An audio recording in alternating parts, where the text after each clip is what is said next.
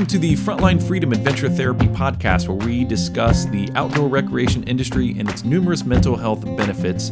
And as a nonprofit, we aim to serve frontline workers, specifically police, fire, EMS, healthcare, dispatchers, and social workers who may be struggling with on the job related trauma by getting them either out into the woods or onto the water via a backpacking trip or a fly fishing trip. So I am Dave, and this is a relatively new podcast that we launched because we want to be able to stay engaged with people. This episode is going to be a little bit different because this is actually an update episode to talk about uh, some of the topics that we have coming up for 2021 um, as a result of our recent board meeting that we held.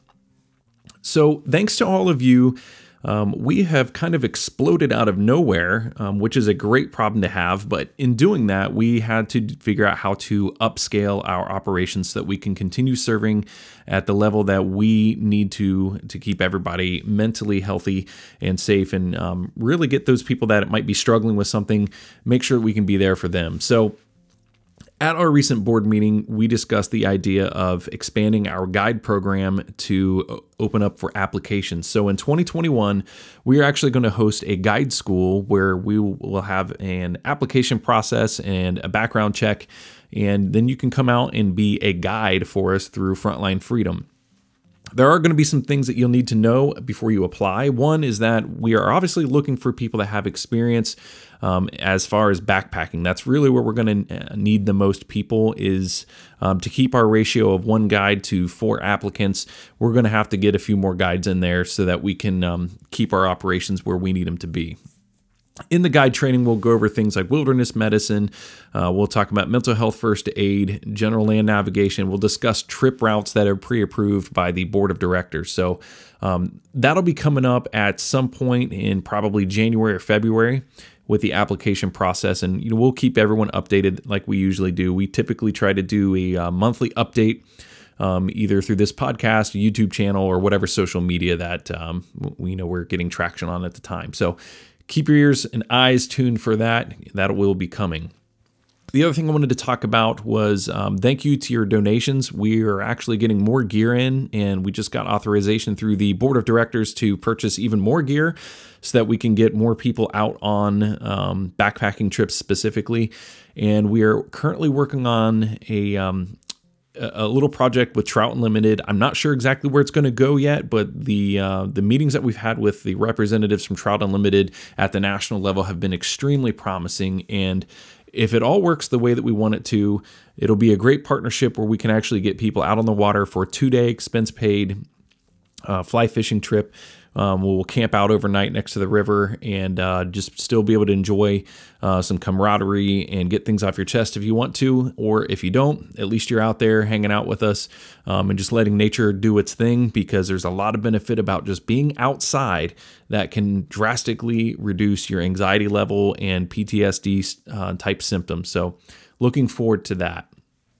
Now, another thing that came up at the board meeting um, is the idea of not normalizing mental health and the danger that comes with not being able to talk about mental health. And what I mean by that is if you're listening to this podcast, chances are you follow us on Instagram or Facebook but you might not think that you qualify for a trip. And the reason I say that is after a recent conversation with somebody, um, they were kind of going through a rough time. Um, a, a, recent incident at work kind of left them not able to sleep for a couple of days. Um, and then they kind of slowly got over it and, and were kind of more back to normal. And I, I suggested applying to a Frontline Freedom backpacking trip. And the response from this individual was, Well, I, I don't have the trauma that some of the other people do, and I don't want to take a spot away from somebody.